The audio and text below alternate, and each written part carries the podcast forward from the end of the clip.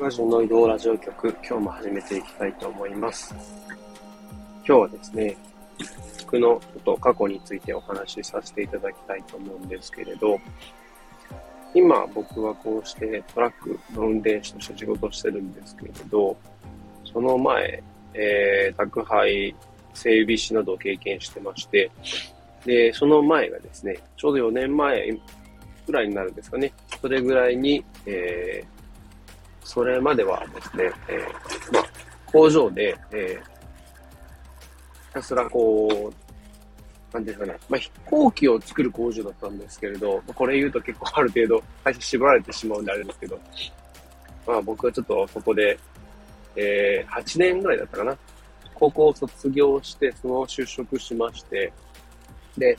それなりに規模の大きい会社で将来も安泰だってことで、何よりちょっとその時の僕はですね、もうちょっと勉強にうんだりして、もう早く働き始めて、大人の仲間入りをして、で、えー、当時すごい車が好きだったんで、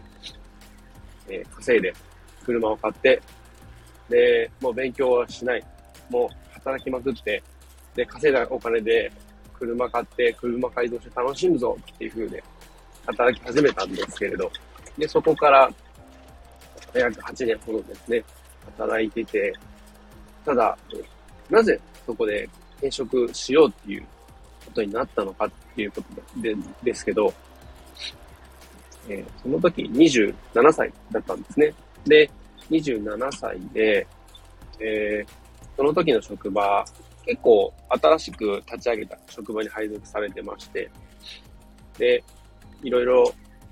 まあ、仕組みとかも、いろいろ自分たちで作っていこうっていう状況ではあったんですけれど、なかなかですね、結構上の上司の人たち、何かやっぱ課長とか係長とかいますけれど、で、この上司たちの顔を見てるとですね、まあよくある話ですけれど、なんかどことなく暗いというか、憂鬱そうな顔してたりだとか、こう何かに追われてすごい表情がこう、こわばってるような感じで、どう見ても楽しそうに働いてるっていう感じではなかったんですよね。仕方がなく働いてるとか、いろんな人いると思うんですけど、まあ、ほんとそんな感じで。で、親会社がいて、で、僕は働いてた僕はその大きい会社の子会社ということで、結構ですね、親会社の方で、研修っていう感じではないんですけど、一旦子会社の方に出向してきて、で、管理職を経験して、また、今度本社の方戻って、で、そこでまたちゃんとした役職に就くっていうような感じの、慣習がありまして、なかなかですね、下から上がった人間が上の方までこう、出世していけるかっていうと、本当に、まあ言葉悪いですけど、天下りみたいな感じの雰囲気が強くて、なかなかそういうのできそうな会社ではなかったんですよね。で、同期で、えー、出世というか、まあ、こう評価されて上に上がっていくっていう人間も普通にいたんですけど、でも本当にその人、話聞いてると、やっぱその人のいる職場で人手が少なかったからとか、もしくは何人か急に辞めちゃって、えー、こう、序列上仕方がなく繰り上げでっていう風でなったとか、結構運要素とかも強くてですね。で、僕自身工場で働いてて、まあ当時はそれが当たり前になってたんですけど、で、27歳、30歳まであと3年かって考えたときに、なんか、このまま働いていいのかなって思ったんですね。というのは、そのずっと頑張っていったとしても、運で上に上がれるかどうかわからない。上がったとしても、こうやってすごい憂鬱な顔をしてるような人たちばかりで、もし仮にこのまま何年も続けて、その結果として、まあ、運よく仮に昇進できたとしても、本当にこう、幸せな生活が待ってるのかなっていう考えて、全然こう、そんな気がしなかったんですよね。全然、もうこんな生活ずっと続けるのか、もうあと何十年もって思った時に、そこですごい冷めてしまったというか、絶望したというか、なんかそこでもう嫌だなっていう気持ちが生まれたんですよね。でそこから、やっぱり自分の好きなことを仕事にしていきたいっていうふうにすごい思って、で、そうですね、20前半の頃に一時期思ったこともあるんですけど、自分で仕事を作ってやっていきたいなって思いつつも、いや、でも自分なんかがそんなことできるわけないしなっていう気持ちもあったんですよね。で、その職場の、まあ、しきたりというか、決め事でですね、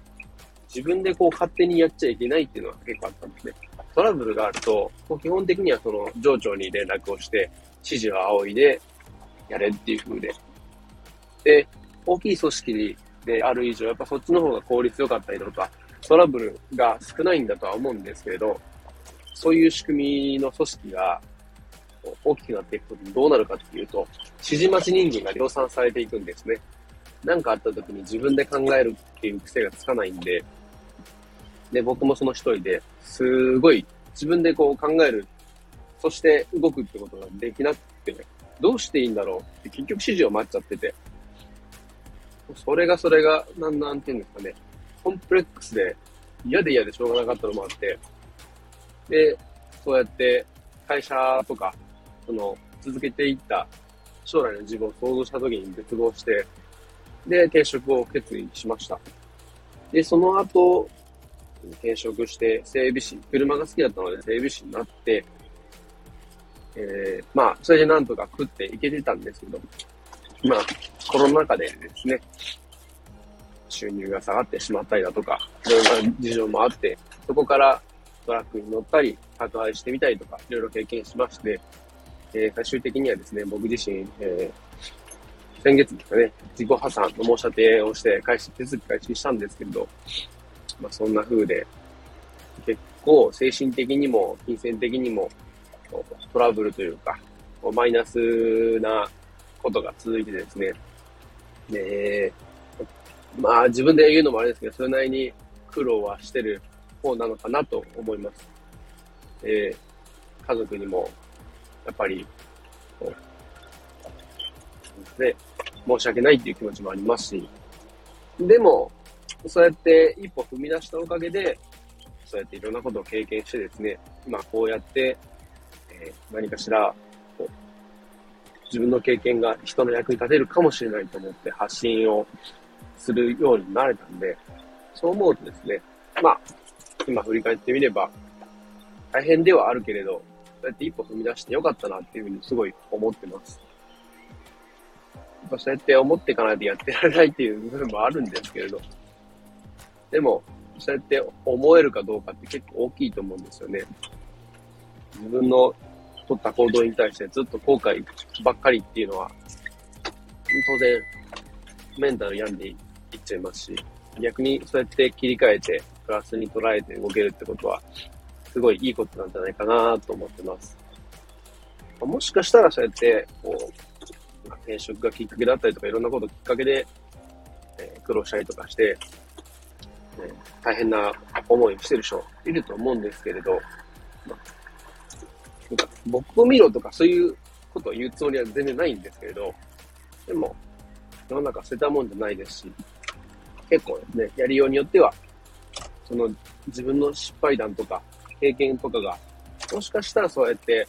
他の人の何かしらの役に立つかもしれないんですね。そうやって、まあ、どこまで参考になるかわかんないんですけど、もしよかったら僕の、えー、今までの過去の経験とかですね、えー、ブログとかツイッターとかたまに更新してますんで、参考にしていただけたら幸いです。今後もですね、そうやって、もしかしたら人の力になれるかもしれないってことで、頑張って、極力、詳細とか詳しく、さらけ出してですね、もう、恥と結構一般的には思われることばかりですけれど、でも、思い切ってその辺さらけ出してですね、少しでも役に立てる方,、えー、方法、情報とかですね、発信していきますので、えー、これからも、えー、スタイフ聞いていただいたりとか、いろいろ見ていただけると嬉しいです。最後まで聞いていただきありがとうございました。今日はこの辺で、皆さん今日もご安全に。